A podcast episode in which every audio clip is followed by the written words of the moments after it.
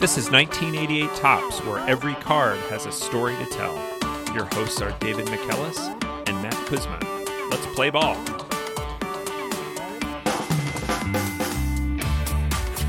Welcome back to 1988 Topps. David, what's our card for this week?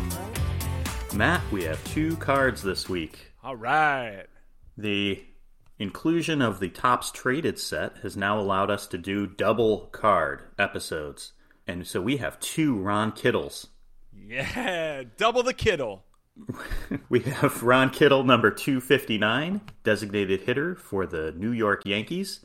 And we have Ron Kittle, number 58T, designated hitter for Cleveland. Fantastic. Well, I'm pulling both of these up on the Jumbotron. Luckily, the Jumbotron is big enough to hold them both. But first, a quick bit of follow-up. Hot off the presses this week, in news headlines, we saw phenom pitcher slash slugger Shohei Ohtani involved in a transportation muck-up that rivals the great Pascual Perez perimeter incident. What is going on here?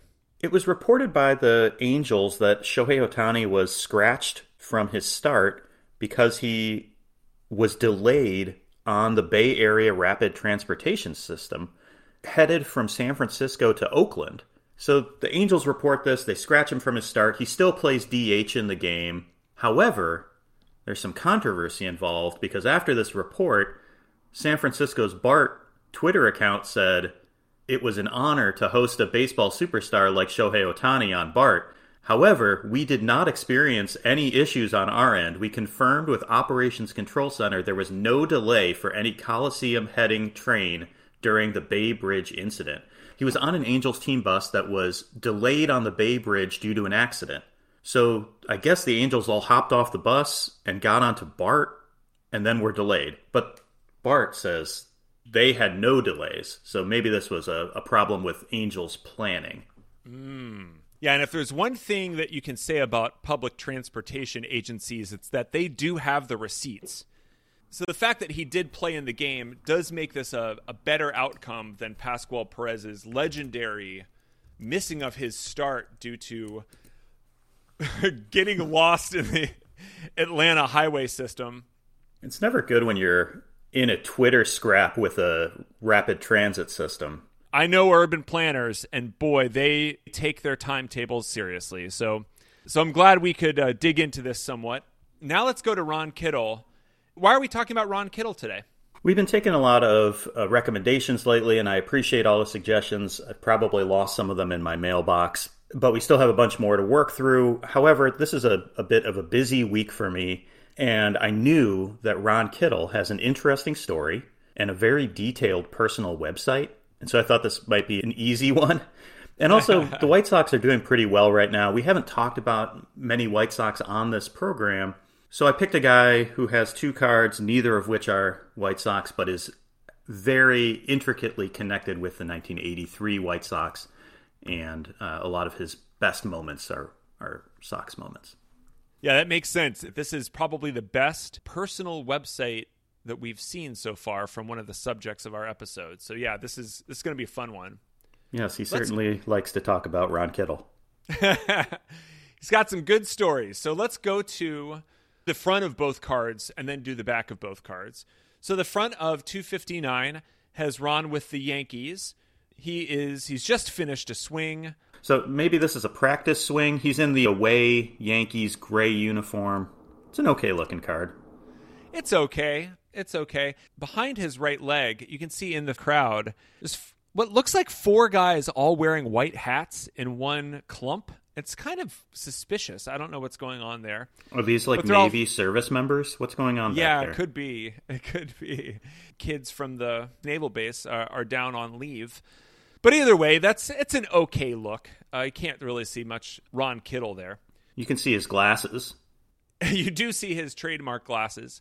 Moving to the traded card for the Cleveland baseball team. And this is a close-in shot, which I haven't checked with our friend Andrew at Painted Cap about this card, but it does look very conspicuous as a painted cap type of card, where you've got a close-in, obviously staged batting cage shot and a pretty obnoxious hat. You got some gloves, some very white batting gloves. You can buy those on ronkittle.com. That's not a joke. You can actually buy his batting gloves on ronkittle.com. Are we going to have to insert affiliate links into the show today, David? ronkittle.com sponsoring this episode. I love it. Well, we'll ask Andrew from Painted Cap for a ruling on this one. I think that this is a real picture. You don't see that kind of stippling that they did with that mesh jersey. So but I think the brim of the hat, though, if you zoom in on the brim of the hat, I think there's something that looks a little bit off there. Your ability to zoom is better than mine because I'm just looking at the card. Yeah, I'm zooming in on the photo. Now going to the back of the card, and the backs of the cards are very similar. There's only one small difference. So we'll use 259 for the back. Ron Kittle, 6'4", 220, right-handed batter and thrower. Signed by the Dodgers in 1977 as a free agent. Born January 5th, 1958 in Gary, Indiana, with a home in Crown Point, Indiana. So Ron, born in Gary, Indiana, best known for Steel, The Jackson Family, and a song in The Music Man. When Ron was born, Gary was at its peak. There were nearly 180,000 people living in Gary in 1960. That population has dropped to now around 75,000 in recent years. The loss of the steel industry has really devastated the city of Gary, and it's an incredibly impoverished place. But at the time that Ron was born, steel was booming. His dad worked in the steel mill. He's the fourth of six kids, born to Dorothy Jean and James Slim Kittle. So Slim worked in the steel mill. He was the head of an ironworking team. Did Ron go to the Gary Conservatory of Music or Professor Harold Hill Memorial High School? No, he went to William Wirt High School. The only other alumni listed was Crystal Taliaferro Pratt. She's a musician who played with Billy Joel, Johnny Cougar, Garth Brooks, and numerous others. She sang on Billy Joel's Stormfront, including on We Didn't Start the Fire, and toured with many famous musicians. But that school closed in 2009. With the shrinking population, they shut down some of the schools in Gary. I think Ron grew up in the Miller Beach area, which is a very lovely area of Gary that is right along the Lake Michigan shore. There's now a national park on Lake Michigan. And as we get into some of Ron's autobiography here, it's a bit of a tall tale. And I think that his story is amazing.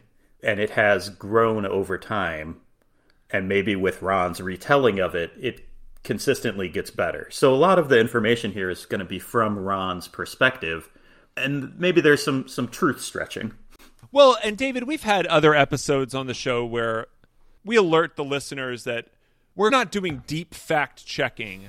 When these players are telling stories about their own history, you know, we're not going into it in order to try to debunk their stories about their own lives. But as you know from my other podcast on literary analysis, the concept of the unreliable narrator is one that's used to great literary effect, you know, throughout, you know, writing and movies and all sorts of creative arts.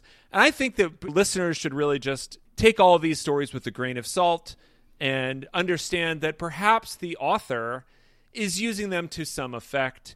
And we don't have to take them all at face value, but we also don't have to suspect them of being disingenuous at the same time. Exactly. And I do take Ron's stories in good fun. I think that Ron has fun on his website. He has fun on social media. Let's just refer to him as the unreliable designated hitter. So this story, Ron Kittle origins. In high school, Ron was a three-sport athlete. He actually said that he was better at football and basketball than baseball, but at the time he was told that he would never play baseball because he wore glasses, and that spurred him to focus more on baseball. He wasn't signed out of high school. He went to work with his dad's ironworking crew. He was a punk, kind of like a gopher for this, and that's apparently a term in ironworking. His dad's crew made good money and they worked hard. There was a lot of hours, a lot of overtime. He said that the whole team was nervous working with him because his dad was in charge. And if something was going to happen to Ron, then his dad would have their head. obviously working in a steel mill and doing ironworking will make somebody stronger physically, probably mentally as well. And around this time, Ron saw an ad in the newspaper for Dodgers tryouts in LaPorte, Indiana. He said he was kind of nervous about it. He hid the newspaper from his dad, but his dad had already seen it. Ron didn't want to give up overtime because it was on a Saturday, and he knew that he could make good money. And his dad told him, if you go try out and do a good job, I'll pay you what you would have made working overtime. So he went, and he was one of 200 people to try out. Only a couple were asked to stay for extra hitting at the end, and he impressed them so much that they signed him for $5,000. His minor league career gets started. He started at Clinton, and in his first at bat, he hit a double. On the next play, he's driven in by Mike Sosha. And when he's sliding into home, the catcher falls on his neck. Ron said that he felt like he was paralyzed. But he also said maybe it was like a stinger from playing football. But in actuality, he was injured really badly. He sat out a few months. He attempted to come back. He only hit 189, was sent back down to the rookie league. He hit 250. The next season, he starts out poorly and gets cut. Goes back to Indiana and goes back to working in the steel mill. It turned out that he had a broken neck. He had to have spinal fusion surgery. He had 3 crushed vertebrae and a cracked spinal cord. But the odd thing about this is that Ron said his neck was never what hurt him, that everything else hurt, but his neck was never in pain. So he didn't know I should have my neck checked out until he went to the specialist. But at this point, he thinks his career is over. And he goes back to working in a steel mill, and he's 20 years old. So at age 20, he's already had a baseball career that started and ended, goes back to the steel mill, but now, David, is where the next big tall tale in Ron Kittle's life happens.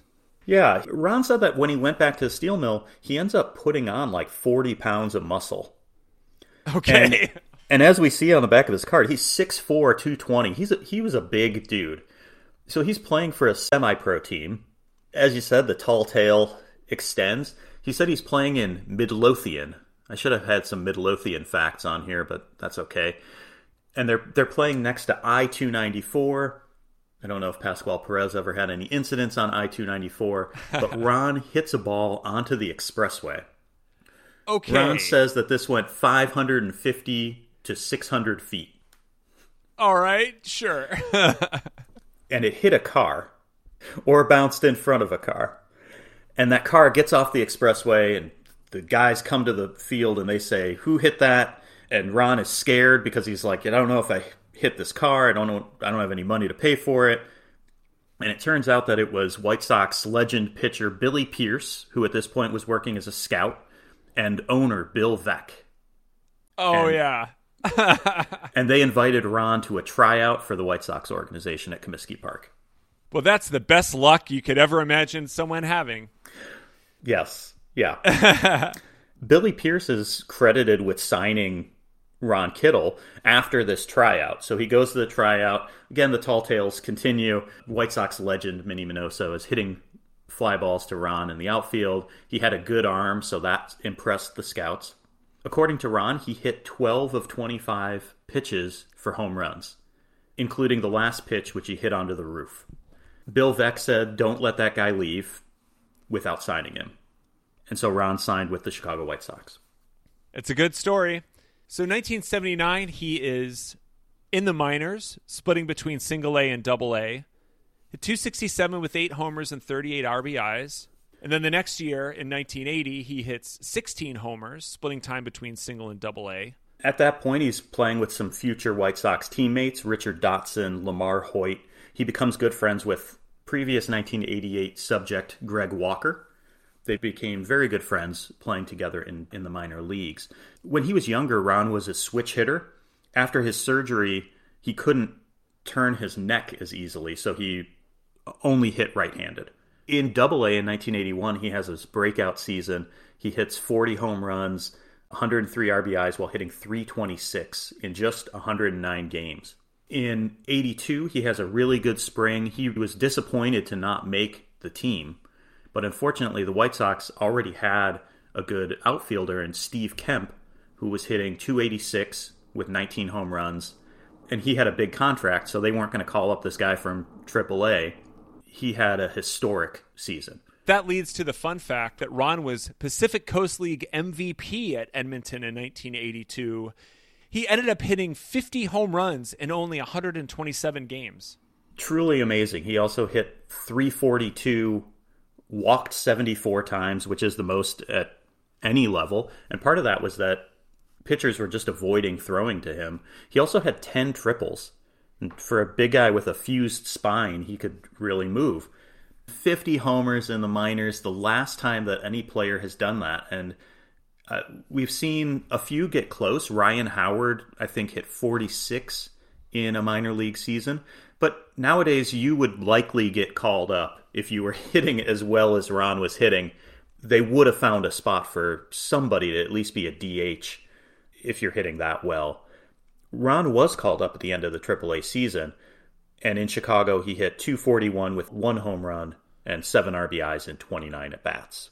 And that epic season earned Ron the award of Minor League Player of the Year, and the award was presented to him at Comiskey by a famous neighbor of his from his minor league team. Wayne Gretzky.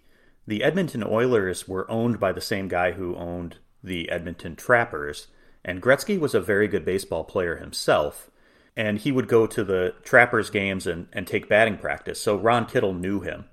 And it did lead to a very good picture with the great one wearing a White Sox jacket and hat. Very good look at the old Comiskey Park. And here's a quote from Ron Kittle's website. He talks about playing in Edmonton and that every day there was an off day. There'd be this other guy from the Oilers on the field. I'd throw him batting practice. We did this over the course of the season. He was a little blonde-haired, skinny kid, but Wayne could hit the shit out of the ball. You got to put a content warning on this episode. It's a Ron Kittle episode, so I think the algorithm already knows that there might be some lighthearted profanity. I think he also said he didn't know who Wayne Gretzky was, which I find unbelievable considering at this point I think Wayne had already had 200 points in a season and was the greatest hockey player ever to live. Yeah, and was probably being mobbed everywhere he went in town as well. But it's a good story. Yes, as so many of Ron Kittle's are, they're good stories. It is a good story. So 1983... Ron is beginning his full rookie season with the White Sox, and he and the White Sox both have a good year. Not quite 50 home runs, but pretty good. Ron and Greg Walker both had big spring trainings. They were roommates at one point and very good friends, and in 1983 they were the subject of this Sports Illustrated piece that talks about them, how Kittle's from the big city, from Gary, Indiana, and Greg is from a small town in Georgia, but they became good friends and they're kind of opposites. Ron babysat for Greg's kid, and they were both young guys challenging for a similar spot. Greg ended up playing at first base, playing 59 games in 1983. Ron ended up in left field, and he had 18 home runs in the first half of the season. But at that point, the White Sox were 3 games over .500. Ron made an all-star team as a rookie. And so Ron's the only White Sox All-Star, and this was the 50th anniversary of the first All-Star game at Comiskey Park. And so Ron's whole family is there, and people in the stands were pumped. They're flipping out. And this is the last All-Star game of Carl Yastrzemski, so there's this video of the lineups for the American League getting announced, and the biggest cheer is for Ron Kittle. And you can just imagine a rookie. Gary, Indiana is close enough to the south side of Chicago that there's a ton of White Sox fans in northwest Indiana, and people loved Ron. In the game, he gets a single off of Pascual Perez, 1988 Topps favorite, and scores on a triple by Lou Whitaker. The game is probably best remembered for Freddie Lynn hitting the only grand slam in All-Star game history. The American League won in a 13-3 rout. But a big day for Ron Kittle and his family. For the White Sox that season, by middle of July, they're only 4 games over .500, but they're in first place in the AL West, and they go on to win the division. And this is a great White Sox team, and one that, as a young person, I was not really paying attention as a 3-year-old, But these guys were legends, and Ron Kittle became a legend. And the team was managed by some guy named Tony La Russa. I wonder whatever happened to him. And they had Richard Dotson, Floyd Bannister, Cy Young winner Lamar Hoyt. That lineup had Harold Baines, Carlton Fisk, Greg Lazinski, and Ron Kittle. And he was a huge part of this. This team is referred to as the winning ugly White Sox. And Doug Rader, who was the manager of the Rangers, said, they aren't playing well, but they're winning ugly. And this became a rallying cry and kind of a thing that White Sox fans remember as the team. You know, there's certain names for teams, and the winning ugly White Sox hold a special place for White Sox fans. Coaches love terms like that, to hear that their team is winning ugly. It usually means that they're working really hard and they're playing good defense and they're not doing the flashy things that some pretty boys are doing, but instead they're working hard with grit and determination. It's almost like something that Tony La Russa would love. They're following Shocking. All of the unwritten rules. All the unwritten rules followed to a T. And Ron definitely leans into that hard work and work ethic, etc. thing. Yeah, completely fits the myth, right, for sure. And hey, ugly or not, this is a pretty good team. So from August through the end of that season, they finish out 46-15 to close out the season and end up winning the West by 20 games. And Ron finishes strong, 17 home runs in the second half of the season. Two of those went on to the left field roof at Comiskey Park. And Ron was known for his roof shots. He actually holds the record for the most rooftop home runs at the old Comiskey Park. He hit 7 of them in his 4-ish seasons with the White Sox. This feat only happened 44 times in the history of the old park. The first time by Babe Ruth, the last time by Ron Kittle. And so, yeah, of those 44 times, 7 of them by Ron Kittle. Pretty good record. He was also able to significantly increase his on-base percentage in the second half of the season. He walked 30 times compared to 9 in the first half. So the line for the season, 254 average, 35 home runs, and 100 RBIs, wins him Rookie of the Year in the American League. He led the league with a home run every 14.9 at-bats. We're getting into Ken Phelps territory.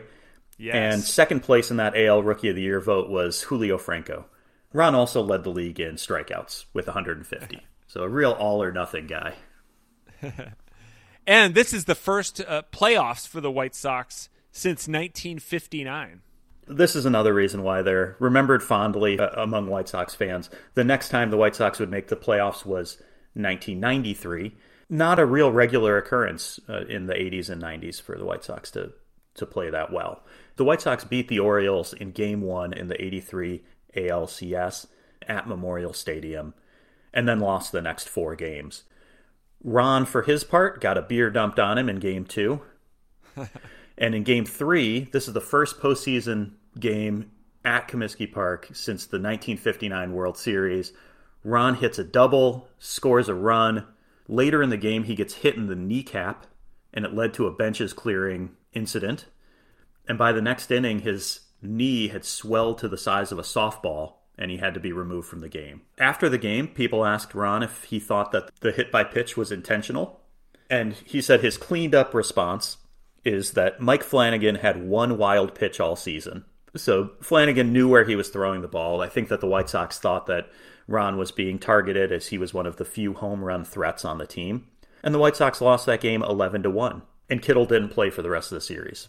The Orioles end up winning the series, and through some amazing magic,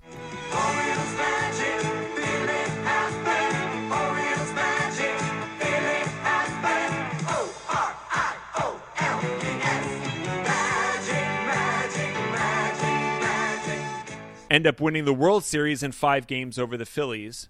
This was Ron Kittle's only playoff appearance in his career. He went 2 for 7 with that double.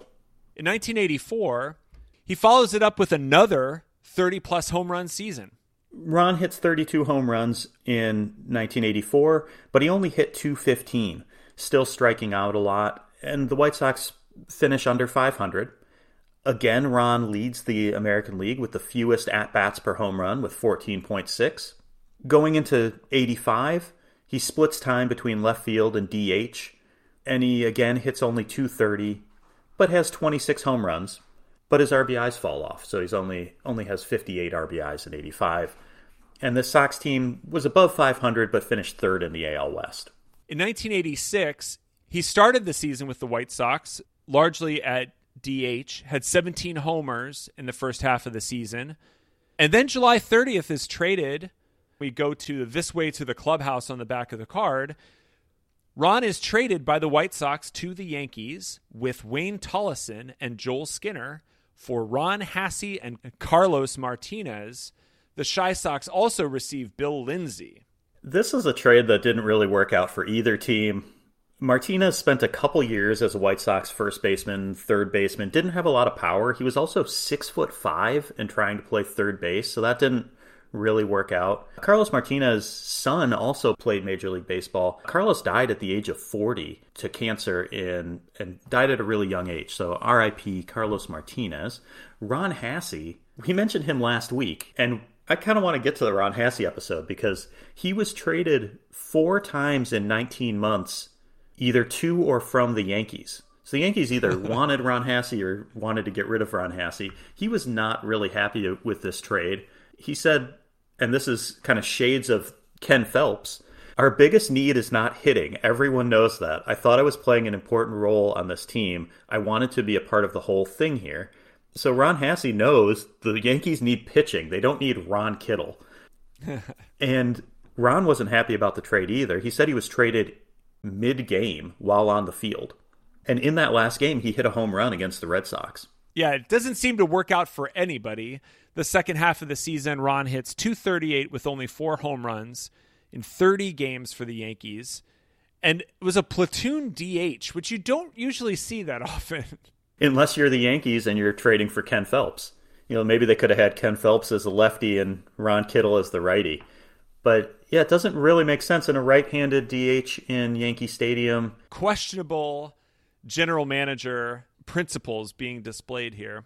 In 1987, things are slowing down for Ron a bit. He spent a lot of time on the DL, only played in 59 games.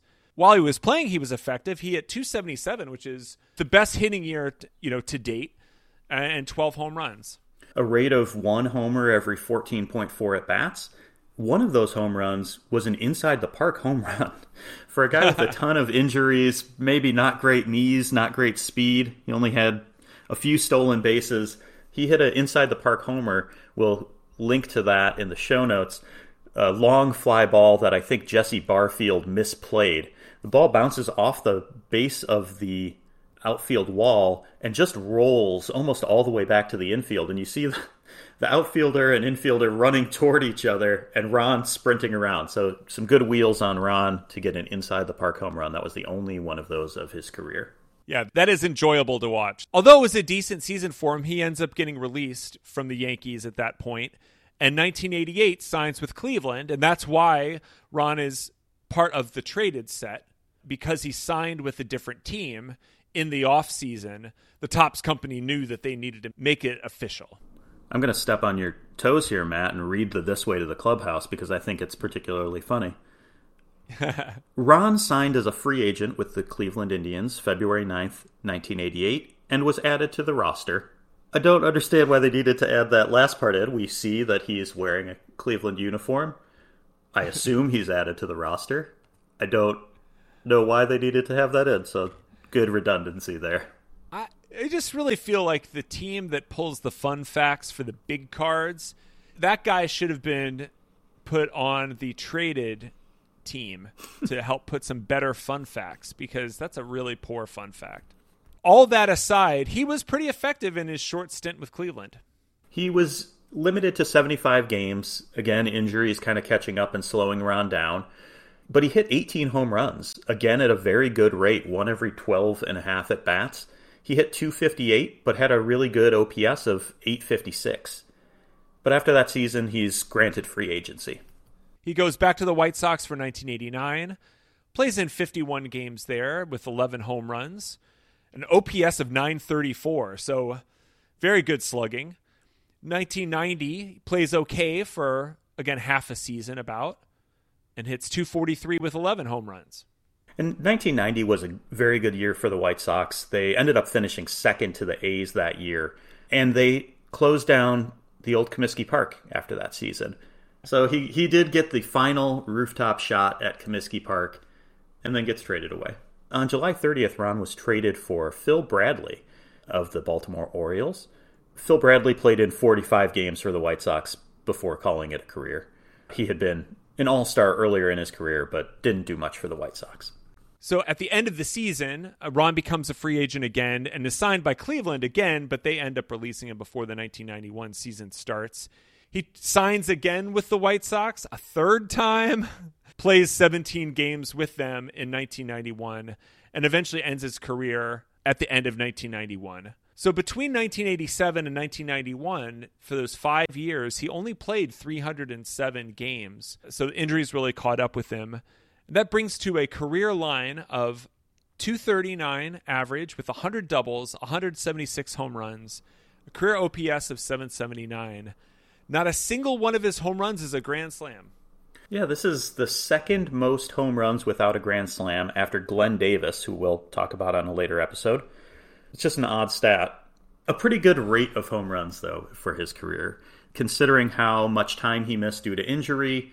A decent career for Ron Kittle. A lot of those home runs came as a White Sox player, and he's well remembered as a White Sox player. So in retirement, David, I think this is where we turn it over to Ron Kittle's website of grand creations and marvelous storytelling, because he seems to be a Renaissance man who's done a little bit of everything. He has. He has Ron Kittle Charities, and they've raised over $2 million for cancer research and education. He is active on social media, on his Facebook page. He's an ambassador for the White Sox organization. He was at one point a manager with the Schaumburg Flyers, as well as the Merrillville Mud Dogs. I did not know that that was a team. But the Schaumburg Flyers, I think we talked about them with Matt Noakes, I think worked for them. Ron's still involved in the Chicagoland area. He makes a lot of stuff. He makes bats. He sells stuff. He sells bats. He sells creations, artwork, ashtrays. You can buy his old batting gloves. All sorts of Ron Kittle memorabilia. He also wrote a book called Ron Kittle's Tales from the White Sox Dugout in 2005. My favorite part of the website and of Ron Kittle's story, though, in retirement is exemplified by the page on his website called Ron Kittle Fun Facts.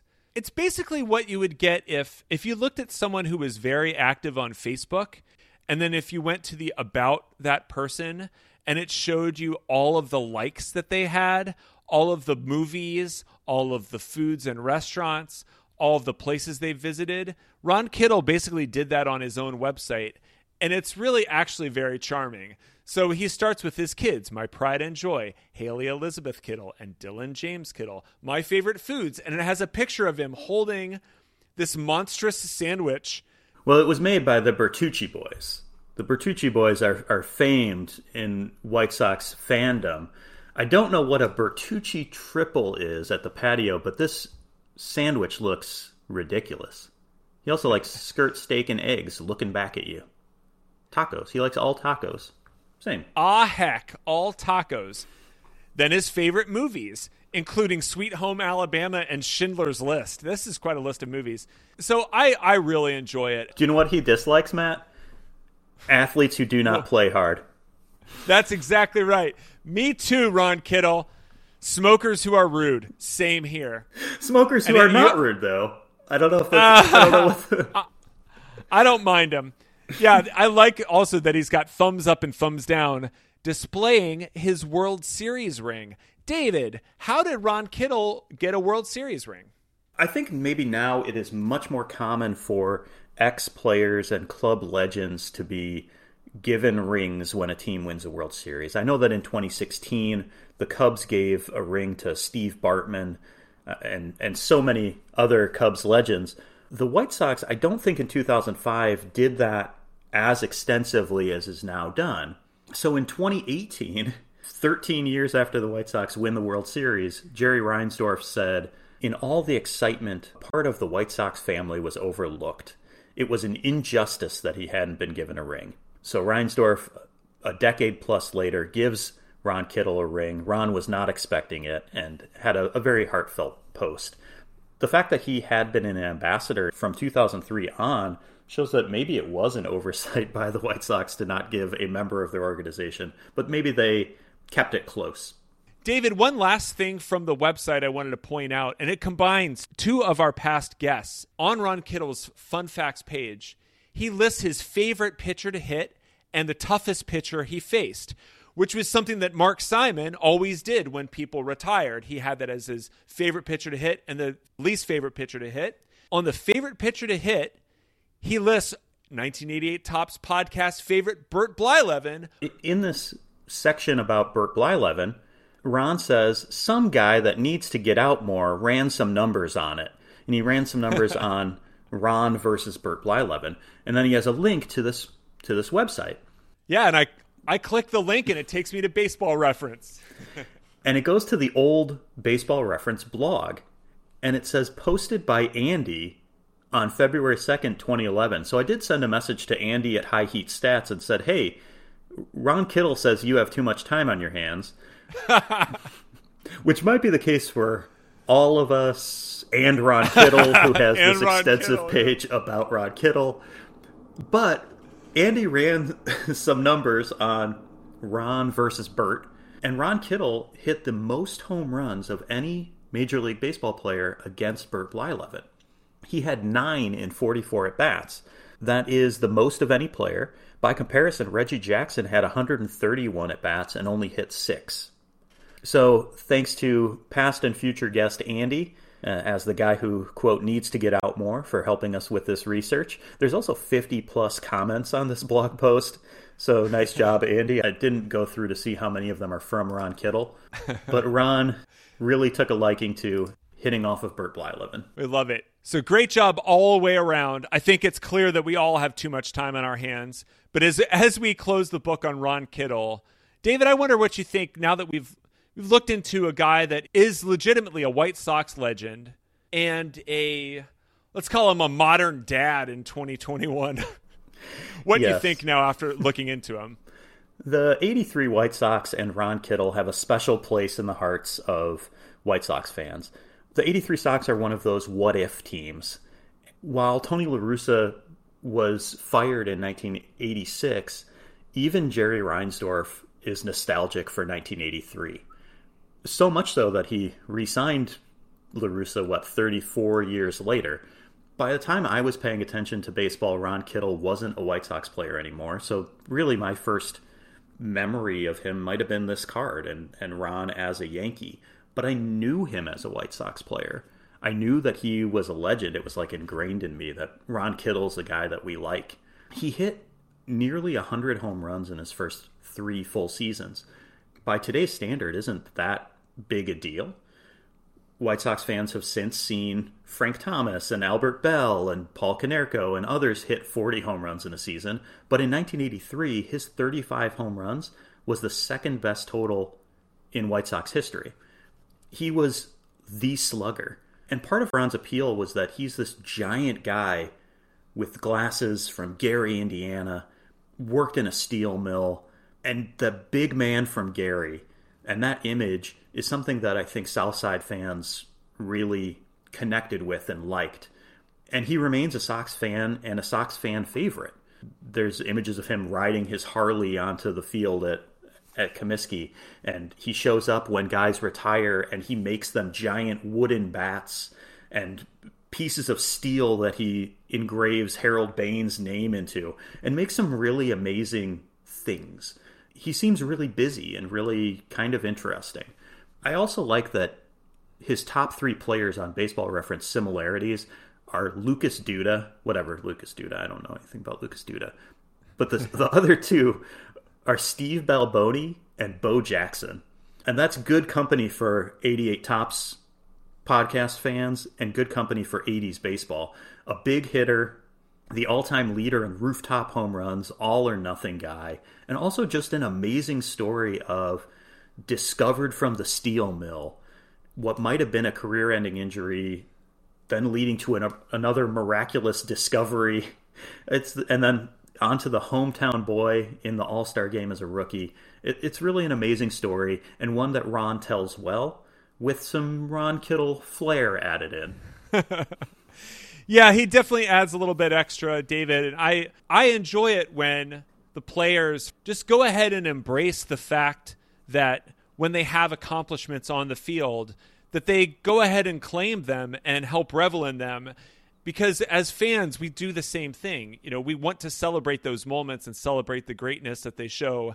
They're just games, but they're a part of our lives. And so I just really enjoy that and Ron's attitude with that. So it's been a very fun episode to research and to talk through.